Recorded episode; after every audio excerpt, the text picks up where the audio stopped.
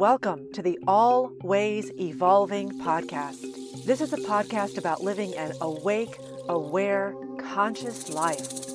If it helps to evolve us as individuals, we will likely cover it at some point on this podcast. Because, after all, we are always evolving, and in all ways. I'm your host, Erica Boucher.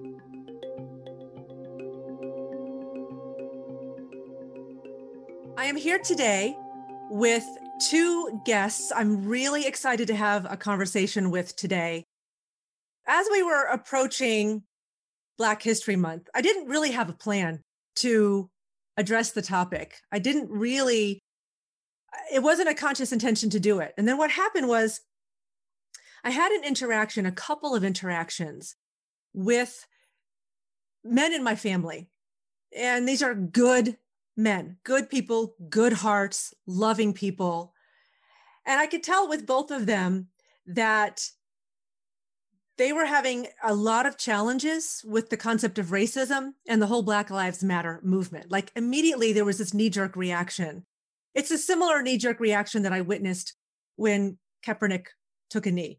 And I didn't understand why are we, why is everyone reacting so strongly to this? And I noticed based on the interaction that I had, two things. One was that white Americans, a lot of them, are thinking, you know what, I didn't, I didn't do this. I wasn't responsible for the things that happened in the past. So I shouldn't be made to feel guilty. So there's white guilt. I realized that there's a lot of that that comes up, which is triggering for people. And the other part of it is a comment that one gentleman made, which was about Black Americans needing to be, to educate themselves, to be appropriately educated, basically to catch up with the times so that they didn't have all this anger toward us, toward white Americans. And I had, I had such a strong reaction to that, that, that I responded and, and said, I don't think they're the ones that need to be educated. We're the ones that need to be educated. We're the ones that kind of need to wake up to stuff that we're not seeing. And I live in Orlando. I'm six miles, literally six miles from Ocoee, Florida, where one hundred years ago, this past November, there was something called the Ocoee Massacre, where an untold number of uh, Black families were slaughtered. And I never knew about that. Until this was, until this came out in November, I never even knew about it, right? So it's not even something that's taught in our history books. I mean, this is one example, but the reason it blew my mind is it's right around the corner for me. And I'm always trying to think of ways to open up the lines of communication. How do we get everybody at the table being open-minded to what the other parties are saying? How do we get everybody, how do we bridge the gap here so that a dialogue can happen without unconscious white privilege or white guilt stopping us from being able to move forward? I have two guests with me today. I'm so grateful that both of you have decided to join me, have been willing to join me. I've got Dan McCool with me. Dan taught race, politics, and the law at Framingham State University and is the author of Self, Institutions, and Others. Anything else that we should know about you, about why you're the perfect person to have this conversation with? Well, I'm not sure if I'm the perfect, but I, I hope I can live up to some some grade of uh, some grade of quality. Uh, but we did meet through uh, Blue Revolution, which is the group I run, uh, which works to advance progressive candidates and policies around the country. Uh, but it is it is great to be here. I reached out to Alicia Jones-McLeod. She is the executive director of Challenging Racism, a nonprofit organization whose mission is to educate people about the prevalence and inequities of institutional and systemic racism, giving them the knowledge mm-hmm. and tools they need to challenge racism when they encounter it and where they encounter it. Anything exactly else? correct. Exactly correct. That's exactly what we do on a regular basis. Um, and we do that through a number of different ways, which I think we'll talk about a little bit. Yes, absolutely. Absolutely. Mm-hmm. So I kind of wanted this to be a roundtable discussion where we could just explore where we are in America today. And rather than, when I, I think when some people hear certain words, certain words are so emotionally loaded that people immediately shut down, like God, right? You say the name or the word God, and people immediately have all kinds of preconceived ideas that trigger things, and they oftentimes will shut down to anything outside of what they already know and already believe to be true. I think the word racism has that effect on some people in the United States. So what I wanted to do was look at this from the perspective of, I, the way I see it is, white Americans have the responsibility at this point to notice and recognize where they're unconscious about this. Because a lot of people don't think they're racist. They don't believe that they're racist. And some some people blatantly are. We saw that with, you know, all the Confederate flags and everything that happened on January sixth. There's plenty of that that's out in the open. That stuff had to come up and out. And now we know what we're dealing with, right? But there's a lot of unconscious racism. And so that's kind of what I wanted to address today. And, and I would love your help in helping people to understand or recognize if that's happening to them. Am I being unconscious in my white privilege? How would a person recognize that? Um, yes, I want to challenge the terminology just a little bit. Sure. Um, so I think that we can call it passive, but not unconscious. I think that there is enough information in the world um, that we have access to that we need to be we need to be seeking it out. So it can be passive. Maybe you just didn't do anything about it, but it's not unconscious. Um, so I'm saying that passive racism is a place where something happens to someone and we don't do anything to stop it. So it's a negative thing that happens to someone and we don't intervene. Um, and intervening is really what you are called to do. So as a, um, as a person with white skin privilege, which is what we call it, um, white skin privilege means that doesn't mean that you have every privilege in the world. I don't have every privilege in the world. You don't have every privilege in the world. Um, and I will tell you, L G B T Q people will tell you that. People that are um, differently abled will tell you that. Um, there's a, a bunch of different privileges. I walk on two feet. I am happily married. And my husband and I, being heterosexual couple, have a heterosexual privilege. That's a privilege in this country um, because we're Christian based. We don't all have the same privilege. But what it means if you have white skin privilege is that you have never given a thought to the color of your skin affecting the way you are perceived in the world. You will, you will do all kinds of things without thinking about, will people judge me because I'm white? That's not a thing that you generally do. That is a thing I do every single day. And that's really white skin privilege. It doesn't mean that you, you shouldn't, I mean, don't feel, you don't have to feel guilty about it. But we do have to create a plan to disrupt it so that we are able to spread the privilege around. Does that make sense? Absolutely. Absolutely. And I've heard it said, it's not enough just to be not racist. You have, you to, have be to be anti- anti-racist. Yes. Yes. Kendi is awesome. So yes, you have to be anti-racist. You have to disrupt, you have to dismantle, and you have to use your privilege for good. As I tell my children, use your superpowers for good. If you have one, use it to help other people. Um, don't keep it to yourself. Your, you know, your light shouldn't be under a bushel. So um, that's just what we need to do. We need to spread around the privilege to make sure that we amplify, listen, and support others that might not have the privilege at the moment. Mm, perfect. And, you know, there's an interesting challenge in that because I found myself in that position when there was, it was an email exchange that I had with one of the males in my family. And again, beautiful man. I love him dearly. But when I finished reading that email, I had such a visceral response that I had to respond. And I think that was maybe the first time I had been in a position to, to be, to do something that was specifically anti-racist. I had to call him out on it. And, and I realized that I haven't done that very often. I haven't been actively involved enough. And that that was the moment I realized I wanted to do a podcast on this topic because that's the shift that I think we need to make. It's not enough to just not be racist. We have to be anti-racist. We have to step in and do something about the patterns that have been going on for hundreds of years in this country. So Dan, I want to check in with you. Any thoughts or comments that you want to insert here? Yeah, in in um, I, I agree with you know everything that's been that's been said so far, and I think that the the place that I come come to this from is uh, the notion that um, you know a couple things about sort of anti-racism, um, not enough to be not racist, but to be anti-racist. I think that there's a few different angles on that that that thought that people struggle with.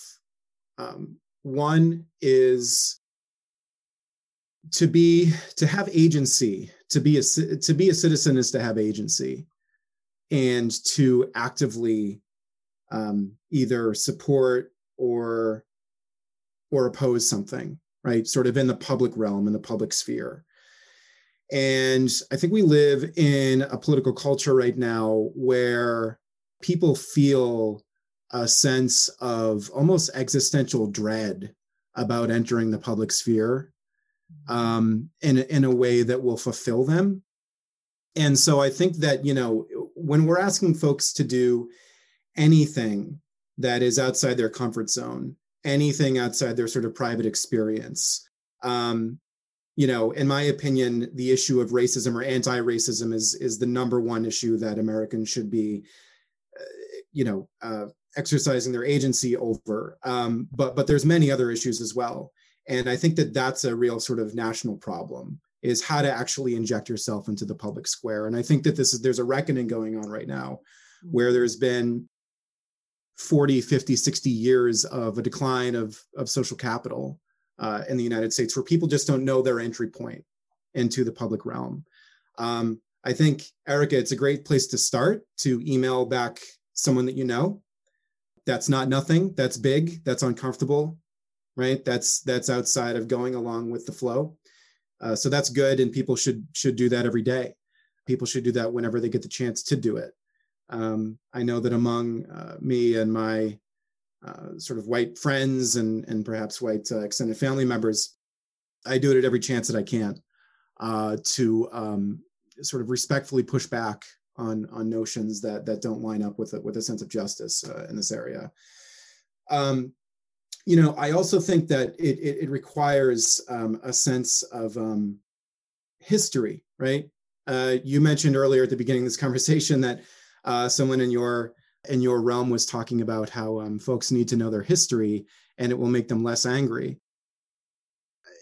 If if people knew their history, it would probably make them more angry, uh, you know, uh, particularly the, the the history of racism. So um, that is a hard thing to um, disseminate widely. Is is a sort of common knowledge of history, and I think what's happening in America right now is there's two different histories being adhered to, and. Well, more than two, but but for the sake of, of, of this conversation too.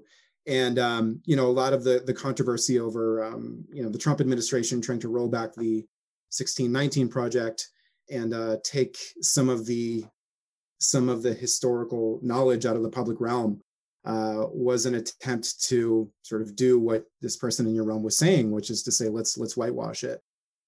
So I think always being conscious of the way that history is getting whitewashed Uh, is is very important. You know, when I used to teach this class on race, politics, and the law, it was, you know, I'd always sort of begin the class by saying, uh, you know, the history of race in America is not a is not a, an adjunct to to American history. It's not a um, a side a side subject. Uh, it, it really is the bulk of it, and that's going to take some time, some generational time, I think, really, for people to to latch onto. Is that racism is a central part of American history, and that's.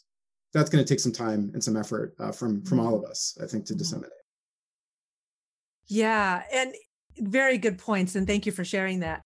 Part of part of my background is really looking at our our social conditioning on an individual level. We've you know, we come into this world and we're wide open. We don't even begin to develop a filter for the incoming messages that we receive from the world around us until at least the age of seven. somewhere between the ages of about seven and eleven, we start to develop a filter.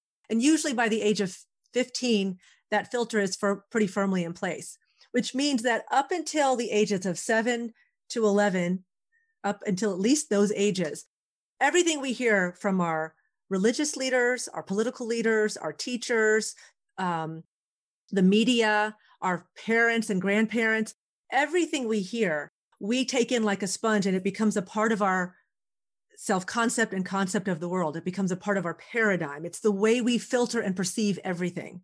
And we don't even realize that this is happening. So we become adults, and everything we've taught, been taught or not been taught, everything we've experienced, everything we've witnessed, everything we've overheard some racist uncle say, all that stuff is coming in, and it's becoming embedded into the very lens through which we perceive reality. And so what's happening is now we get to be twenty, thirty, forty, fifty, sixty years old. And as far as we're concerned, this is just the way the world is. There's no questioning it. And so I guess that's what I meant by the unconscious, you know, like bringing the unconscious into the conscious awareness, because then we have choice. And that's why it blew my mind so much when, after what happened with George Floyd, that was a big awakening for a lot of people. And suddenly I started learning about and hearing about things in history that I never knew, like never knew. Talk about whitewashing, that it just was not even a part of my reality. So when you only have one reality that's being pushed and taught, and there's no, there's nothing to bounce that off of, there's no alternative to it, you get stuck in that perspective. And it's like asking a fish to describe the water that it swims in.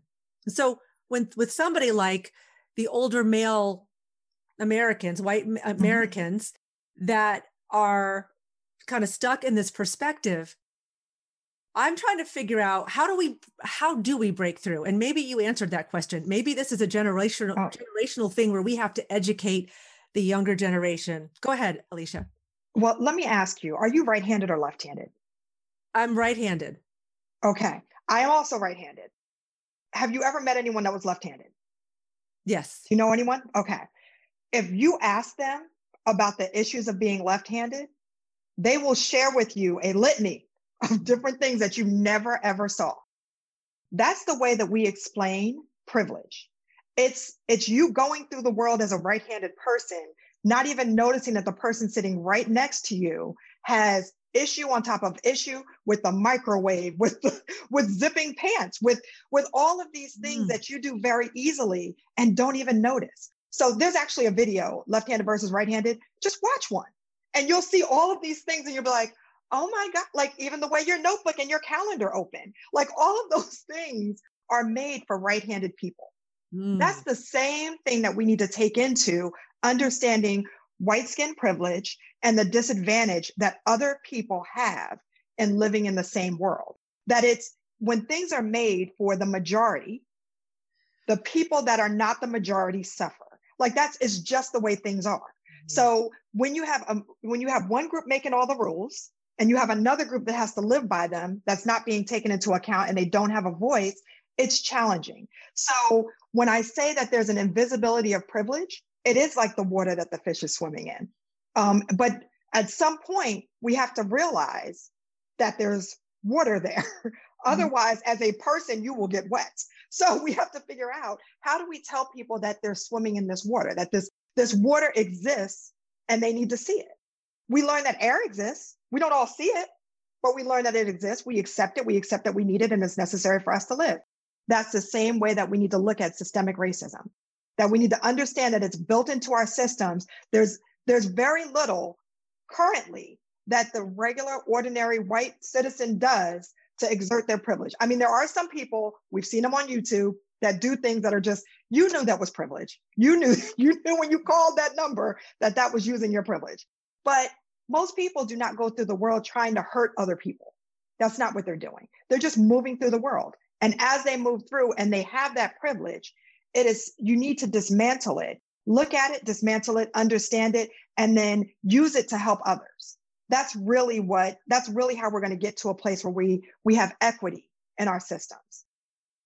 Is that helpful? That's great. I mean, that analogy of the left versus right hand is a perfect, perfect way to put it. When I was having that interaction, that email interaction, I was trying to, I always try to put myself in the other, in the other person's shoes. But in this situation, I was trying to put myself in the shoes of um, being marginalized, what it must be like. And I even said, can you even imagine how lucky you are to be a white American male? Like, have, do you have any idea that you're at the top of the totem pole? Like, you know, that's the luckiest. I consider myself lucky because I haven't got to fight those same battles as Black women do, but I'm still a woman. I still have one hundred years ago, I didn't have the right to vote.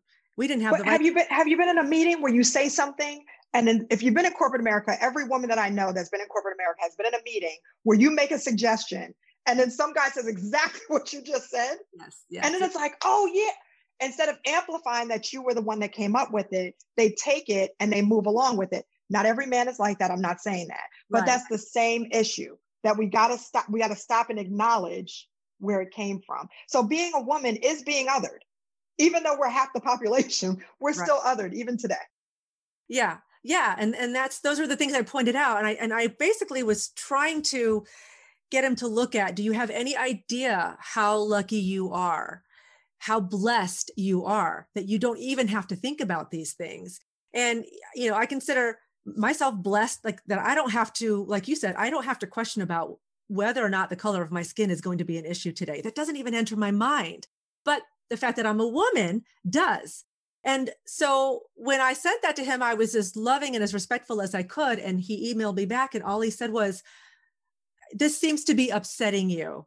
And we don't have to talk about it anymore. And I was like, I'm not upset. I just wanted to bring your attention to something. So anyway, that's why I thought, you know what, this is something I want to talk about with, with other people. I'm, I'm basically coming to the two of you to help educate me. And then, then through me to the listeners of my podcast or the viewers on my YouTube channel. So Dan, I want to come around to you as the white American man in this meeting, no pressure there, but, but speak to that, like speak to, surely you have conversations with other, uh, and not that white American men are the problem. I am not saying that, but they are, and they are the most powerful men in the room always. Right. I think that there's a, a myth that has been perpetuated in the United States. And I'm coming to this from a, more of a sort of political angle, because I, I do want to hear more about um, these sort of tools, these sort of micro tools, I guess, that Alicia was speaking to in terms of just being able to listen to, to people, being able to listen to other people's experience, uh, just on an everyday basis. You know, what's happening here in the year twenty twenty-one, I think is important uh, in and of itself. I think I think the ways in which I've gotten into some of the most fruitful conversations with people in my own cohort is to think of the ways, and it's a little bit abstract, but I think thinking of the ways in which generationally, historically, some of our advantages have accrued uh, is, is the most poignant way I've been able to sort of point this out. For example, you know, I, I mean, I, I come from Scottish and Irish ancestry. And there was certainly a time in, you know, the the history of my um, uh, of my ancestors where they struggled in the United States. There was also a time when they were paid a lot of attention to and given lots of benefits uh, when they went out into the public sphere and demanded them, right? So my great-grandfather, who obviously I did not know, or my great-great-grandfather, I'm sure, Uh, did not have a lot of um, protest against the idea of, of uh, housing for the poor, right? Or uh, more progressive taxation, or labor laws, or anything else that was considered progressive legislation, uh, because of course they were poor and they were not part of the ruling class at the time. Sometime around the nineteen seventies, nineteen eighties, Uh, there started to be this, to go back to what I was saying at the beginning of this, of this comment, there's a really a myth that white America, and particularly white American males, sort of Reagan's America, uh, had made it for themselves, and then every, everyone else now had to make it for themselves. This is this is patently false. There's been uh, goodies and subsidies and extended rights showered upon white Americans for hundreds of years now. And sometime around the early nineteen eighties is when I think white America at large, not everyone, but but at large, sort of shut off the spigot and said, no more, no more goodies for anyone, because we made it ourselves and everyone else has to has to also do that. And um, I think about forty, you know, forty or forty-five years of of um, sort of these types of policies have uh, have sort of come home to roost. And now there's sort of a development of sort of a white underclass in America, or an emerging white underclass, who are angry. And this is something that recycles again and again throughout American history. What they're being taught is that it's the fault of the immigrant, or it's the fault of people who don't work hard enough, who, who don't look like them. And, and that's what the last, I think, five years have been about in, in our culture. The, the, the trick is to disseminate some of this history to people without coming off as preachy, uh, as I, as I sometimes do, uh, because people don't like to be, you know, people are sort of, they don't like to be challenged, but challenging is what we have to do uh, in, in a lot of ways, a lot of the time. So it's, it's tricky, you know, to have a democratic conversation, uh, to have a conversation in a democracy about something substantial is very, very difficult thing to do, particularly when you're dealing with generational factors and historical factors. Um, but that's, I don't have the answer for it, but that's sort of what we all, I think, need to be to be grappling towards, uh, to, to get people to open up their their consciousness, their historical consciousness, their, their sense of privilege, their sense that, you know, the moment that they're in right now was something that was built over generations. It's not something that just fell out of the sky. And like I said, diff- difficult conversation to have, but but one that we need to think about.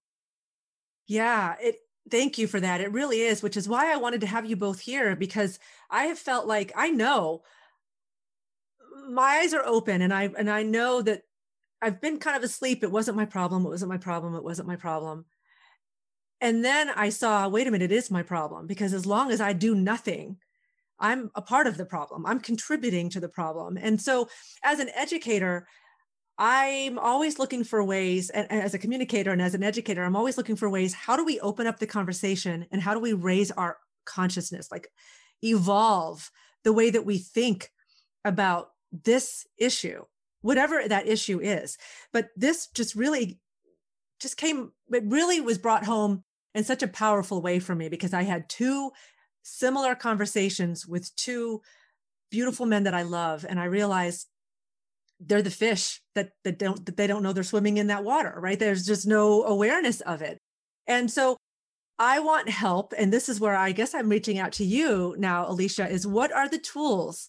What do we do to help raise awareness? Because there are some people, the, there are some people, as soon as they know what the topic of this, this conversation is, they've already tuned out. Yep. Um, well, let me, let me first share that, um, one of the things that you can do is find ways to explain conceptually to people what it is that is going on, right? Like I just explained to you, left-handed, right-handed, mm-hmm. and that hit home for you. Use that again and again.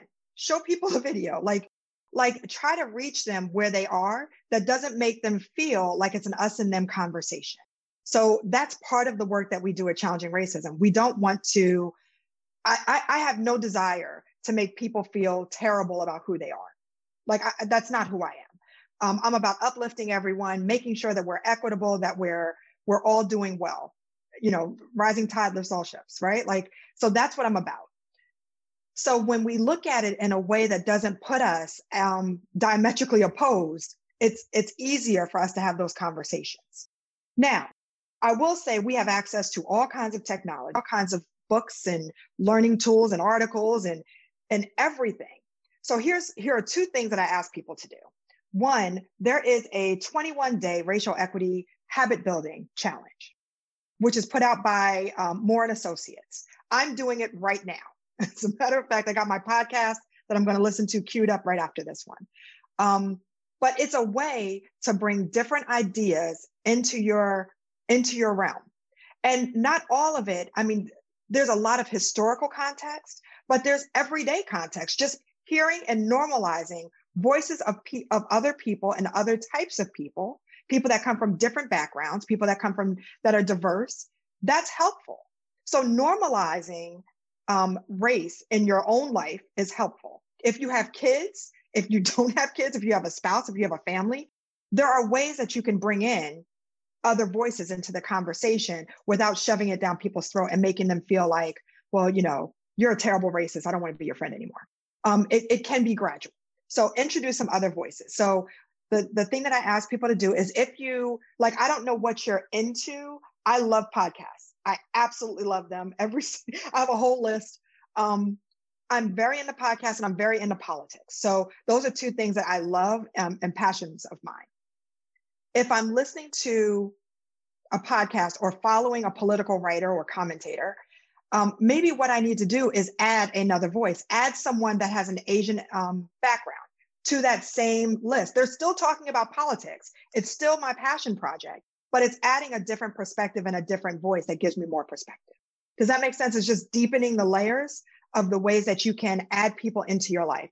The second thing is really making it a conscious effort of doing one thing, one small thing every single day that can help you to have, to normalize the other um, voices in the world, so that you don't feel like, I, I watch, I also watch T V. So I don't know if you watch T V, but I watch T V. So I watch a show, like I watched um, Bridgerton. Have you seen Bridgerton? I, I know, isn't it lovely? I, I, I love it. When I watched it. Yeah, when I watch that show and I see the way, I see the way it's an imaginary world where, imagine back then that mm-hmm. blacks and whites lived equally amongst each other. There was no difference. And, and I remember thinking, imagine how different the world would be today yeah. if that had happened that far back. That's kind of, but even seeing them in a relationship, mm-hmm. it's normalizing a relationship between two people from different ethnicities. Who would have thought? Right. So like, like just having that kind of stuff. I mean, Sesame Street tried to do this a long time ago, but I think the conversation got lost in translation. But ha- that's really what we need to do as adults. Let's normalize what it is um, for different people to come together with differing perspectives and then talk about their story. Now, I do have one other thing to say. The mute button. The world of Zoom has helped in communication so much because we have a freaking mute button. When you are listening to someone's story, when you are when you are trying to be um, open and hear where someone is coming from, use your friggin' mute button and take notes. Do not interrupt. Listen and hear their full story without you having to say a word. That's a challenge. Mm-hmm. And I challenge people to do that when they're listening to someone with a differing perspective. And that's why I think that Zoom was a godsend for this, for this current political climate, because you hit that mute button and don't say a word. Listen to what they have to say uninterrupted and hear their entire story. And then afterwards, when they invite you to ask about it, ask a question that shows that you were listening. Mm. Communication one oh one. Okay, yes. I'm all done. Brilliant. Love it. Thank you. Thank you for that. Thank you. I, I don't even have any anything to add. That's beautiful. I love it. Um, Dan, I want to circle back around to you. I kind of want to keep my mute button on though now. not to not to uh, go full circle, but uh, I, I'm I'm uh, but I will take it off and, and answer your question for sure. So, is there anything when you're teaching on race and and politics and race and the law? What kinds of things do you share to help raise the awareness of the people in that class when you were teaching that class? What kinds of things? Because it's okay. So here are some of the here are some of the things that I've heard, right? But Black people commit more crimes. But you know, all of these stereotypes that people have have come to believe that may or may not be true. I had a, a, a a text exchange with somebody where I was actually sending, well, actually, if you look at statistics, that's not true. Black on Black crime, white on white crime. Like if you look at that, the belief that Americans have, that white Americans have, that the Black community is responsible for the, the bulk of the crime in the United States is not necessarily true. And I've noticed that the younger generation is starting to parrot some of that. We've got two teenage boys. And we've been having conversations with a lot of this stuff about them, uh, with them. And um, I've started hearing some of that stuff come out of their mouth. And I said, you know, wait a minute. I, I actually sat them down. The, the four of us sat down and we watched the movie thirteenth. And when the movie was over, I wanted to, to talk about it. Like, okay, what is your thought about this, about how our perception of what's really going on, how do you believe that that's been impacted by what you're being shown by the world around you? And honestly, they were so shell-shocked. They were silent. They, their only response was, I'm, I'm still processing that. So I felt like, I felt like I did my step-parent duty of the, of the week by sitting down with them and at least having them watch that video and imparting some other information into their, into their ears that is not necessarily lining up with what they're hearing. So anyway, so over to you. What can you tell me about? Well, I, I mean, I think for one thing, like, I mean, I've learned a lot from this conversation by just, just these very, um, I'll call them just like empathy hacks, right? Like, what is it like to be a left-handed person? Um, that's a really, you know, sort of just uh, uh, everyday question that you can ask. So just, I mean, honestly, I, just, I think just just listening. I think that there needs to be a lot more listening um, in the country. And listening is different from just absorbing. Uh, listening is different from just passively sitting there staring, right? It's not, um, it's not a screen Uh, that you're talking to. It's not a, a T V show that you're talking to. It's a person that you're talking to uh, when you listen to other people's experiences. So I think just uh, a deep sense of listening, right? A deep sense of what does it actually mean to put yourself in someone else's shoes. And I think that, you know, our, our political world has has almost conditioned us in the last several years to not want to do that because uh, it's scary, right? Uh, it, it means that you might have to change your own behavior, and people are scared by that. Um, so I think just these these um, these sort of, like I said, sort of empathy hacks that that Alicia was um, uh, sort of speaking to, and you know, but I think like if uh, the problem is you can't sit all of America down and put them into a classroom, right? Um, at the same time, um, but to the extent that you can, uh, and to the extent that you know people sort of uh, are willing to do the reading and and the viewing and the listening and and listening to shows like this and uh, watching. Uh, you know, educational material on this and, and everything else. Um, you know, look, what, what I tell my classes is that, um, you know, historic, I mean, slavery was not that long ago. Uh, Jim Crow America was not that long ago. I mean, Jim Crow America existed fifty-five years ago, right? Uh, fifty-five years, we've, we've only had full democracy, uh, uh, an attempt at a, multi, a multiracial democracy in this country for fifty-five years. Um, you know, think about a person who's fifty-five years old, right? It's not, it's not that long ago. And, um, you know, the, the things that we come to believe, uh, in our sort of everyday consciousness, um, you know, uh, I, I think that we were sort of using different words to describe this, whether it's, uh, uh, unconsciousness or sort of just passive racism, uh, as, as Alicia was calling it. I mean, those, those are the product of sort of long-standing generational glacial assumptions uh, that we have as a population. So the, this this stuff is new. The idea of having the idea of trying to have a multiracial, equitable democracy is a new thing, uh, relatively speaking. And fifty-five years for a young person seems like a very long time. Uh, but once you get, um, you know, once you get a little bit older, it doesn't seem that, it doesn't seem that long. So I think that just kind of letting people know and sort of framing things as, you know, when you look at the, the broad swath of American history, uh, slavery has existed here longer than non-slavery has.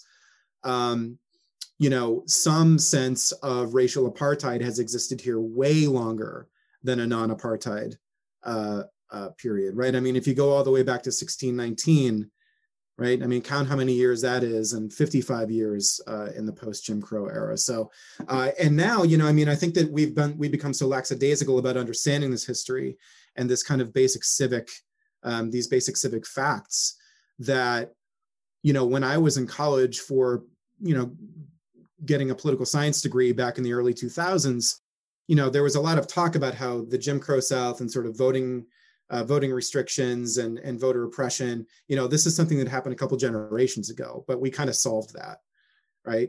And we became so lax about it that it's roaring back um, with just incredible intensity And it's not the same as it was in the nineteen twenties, thirties, and forties, and fifties. It's not as explicit, although sometimes politicians will slip up and accidentally make it explicit. Um, you know, but I mean, it's it's roaring back because of the fact that we just haven't been aware of our history. So I think, again, to not to be redundant, but to round back to what this um, your interlocutor said in, in your circle at the beginning, people need to know their history. I, I full-heartedly agree on that, right? Mm. That people do need to know their history. Uh, and it would make them more active, and it would make them more conscious of race, not less so. Um, so I think that, that that's a national that's a national endeavor. It's a generational endeavor. Mm-hmm. Yeah, yeah, great. Thank you. So, so educate ourselves and be open and empathic to other people's experiences, and be willing to step out of our comfort zone. I, I know that.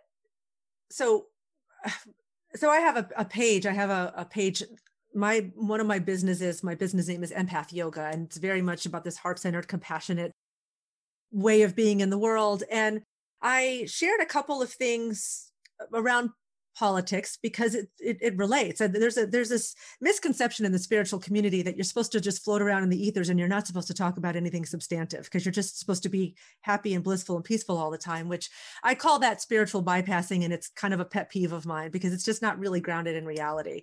So I talk about real life issues. And there have been a couple of people that have just attacked me on my page because I thought this was a yoga page. I thought this was about spirituality, and somehow there's this disconnect. And, and so I guess it, it's outside of my comfort zone to, to have conversations like this, which is why I want to do it because I feel like that's how we continue to grow and evolve, is we're always kind of pushing up against our edge of what's comfortable for us. And that's why I wanted to have you both here, because I know there's so much for me to learn. And if I can help in any way, get this information out there, I want to be a part of the solution and not a part of the problem.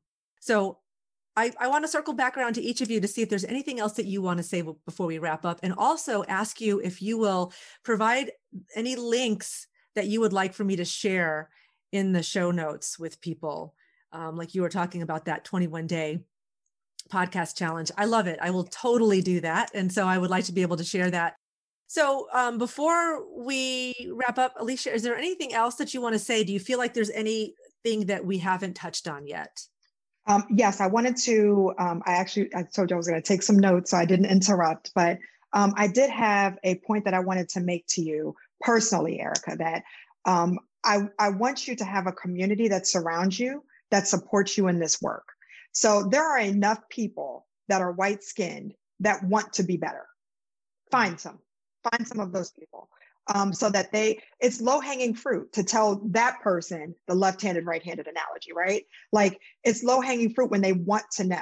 So start with some of those people. And um, I'm not saying don't jump into the deep end, um, but what happens if you try to, it's like the, um, It's like that old saying, like, you don't want to do the hardest thing first. Sometimes you can get, you can get discouraged. So I don't want you to be discouraged in this work. I want you to actually um, progress and be able to share. And in a year, I want to come back and, and next year and hear you say, you know what, I am launching a podcast just about racial equity. I'll be your guest every week. But, but awesome. Really, like, you know, I want you to keep continuing to feel connected to this and feel like you're making a difference, because you are. Um, and that's important. It's important to kind of give yourself a pat on the back once in a while. Um, and I wanted to say um, one more thing, that kudos to you for your teenage boys um, and sitting down and watching a movie with them.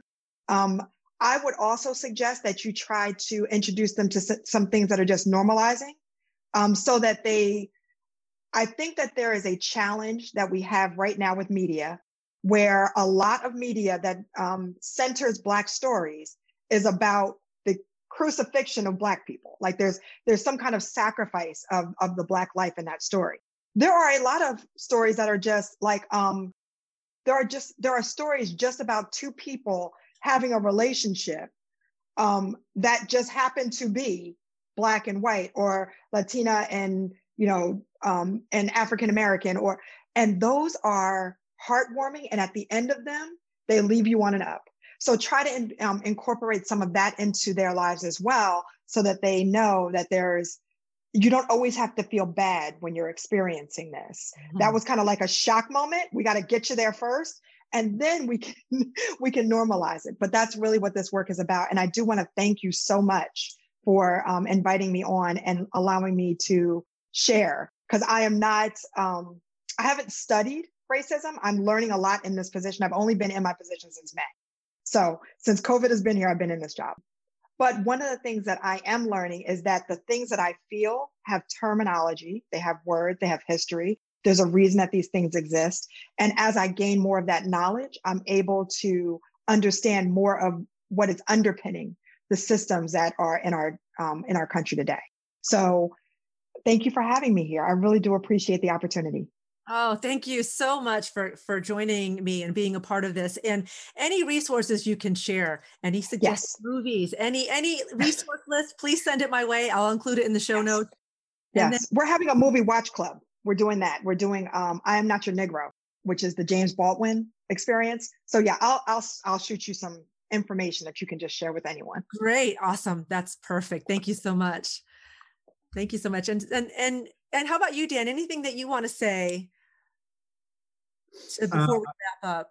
Sure. I just, you know, I actually, to that end, I just watched the, um, I checked out um, the uh, the page this morning, challenging racism dot org, and I had been meaning to watch the Baldwin documentary. Uh, so I did this morning before this um, to kind of uh, get into some of the, the the source material that that y'all have been disseminating, and uh, f- fascinating look at, you know, not only the way that this conversation is had, you know, centered around race, but just around sort of American culture in general, and why it's so difficult for people to have these conversations. I think that it's important for uh, for for people who are trying to spread this conversation to understand why it's so difficult for people to have it.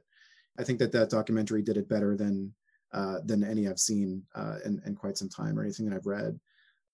You know, and I think I think Erica, just to to uh, a point that you made earlier about sort of um, you know, going to your Uh, community, and sort of people don't want to talk about politics. They just, they want to go and sort of, you know, yoga and, and sort of spirituality is this place where you sort of get a refuge from politics. You know, I mean, I hear that as a political scientist, and it makes me sad um, because I think that politics is a place where you can go and actually find some, you know, po- politics should be a place for liberation and for, you know, character building and for education and for democracy and sharing ideas and gaining empathy and becoming a better person. So, you know, I think, I, I hope that someday the political realm is different uh, than it is now. I think that we're on our way. You know, it's been such a place for ugliness, I think, in the last, you know, in the last several years. And so I hope that it's a place where people can actually find refuge and sort of find themselves almost, you know, so to speak. You know, right now we're, we're trying to do a lot of work in Blue Revolution to sort of, you know, make sure that people are still getting out into the political realm to fight for justice and to fight for equality and to fight for these things, but to be able to sort of take a break from it. So it's like, I understand why people don't want to mix politics and and sort of self-care, but I would love to get to a place where we can, you mm-hmm. know, I'd love to get to a place where politics is actually redemptive rather than something that's just a cacophony of, of a race, you know, a race to the bottom and a cacophony of, of madness, you know, so hopefully that some of these conversations that we have can can um, can find themselves in the political sphere, and and not just in kind of the the, the private spaces. But but I think that, you know, I would um, I would endorse what's what's uh, happening over at Alicia's organization, challenging racism dot org, uh, as a resource, because I did check it out all morning, and it's it's truly fantastic that that uh, you know, democratic-minded citizens are having these conversations around the country, and we need to support them. Um, so I, I applaud the both of you uh, for, for all the incredible work that, that y'all are both doing. Thank you, Dan. And I have to say, uh, being a part of the Blue Revolution group, that was a lifesaver for me, because it helped me feel like I was a part of a like-minded community, and still is. It's really wonderful. And I can't say enough things about it. And, and thank you for, thank you for doing what you're doing too. And if either of you, I have wanted, I have reached out, I've put feelers out. I have wanted to interview somebody on the topic of spiritual activism, because there's a disconnect there. When I put that out there, I always get crickets, because like you've said, there's this disconnect where the spiritual world is out here, and then there's politics is over here, and the, the, the two, they never want them to cross over. And I would like to change that. I would like to have a deeper conversation about spiritual activism. The, the closest person I've seen who attempted to tackle that was Marianne Williamson. And she was, she was kind of vilified because, you know, they, people just, they made fun of her. They just didn't, they weren't ready for someone to bring that level of conversation into the political arena. So if either of you have anybody to recommend, by all means, please do. I do. Yes, I had a feeling you might. Okay, we'll talk after this. Um, anything, Alicia, I saw you taking notes. Did you want to say anything else? I did just want to say that if you ever need anything else, if there's anything I can do to support you, help you get this message out, let me know. I am but an email away. You now, we connect. And, um, and I'm going to look at this Blue Revolution thing because I'm like, am I missing out? Like maybe I need to be on another. You're going to love it. Another calling for me. Yes, I'm going to look. We're partisan hacks, but for a good cause. So, you know. That's okay. That's yeah. okay. Well, thank you both. Thank you both so much. I I, I definitely feel supported in this conversation. Um, and I'm definitely going to be continuing to reach out to, to both of you. So thank you so much. And we'll talk soon. Thank you, Erica. Thank you, Erica. Thank you for listening to this episode of Always Evolving. Please feel free to share this episode with anyone you think might appreciate it. And if you enjoyed this podcast, let me know by leaving me a five-star rating. Until next time, keep learning, keep growing, keep evolving.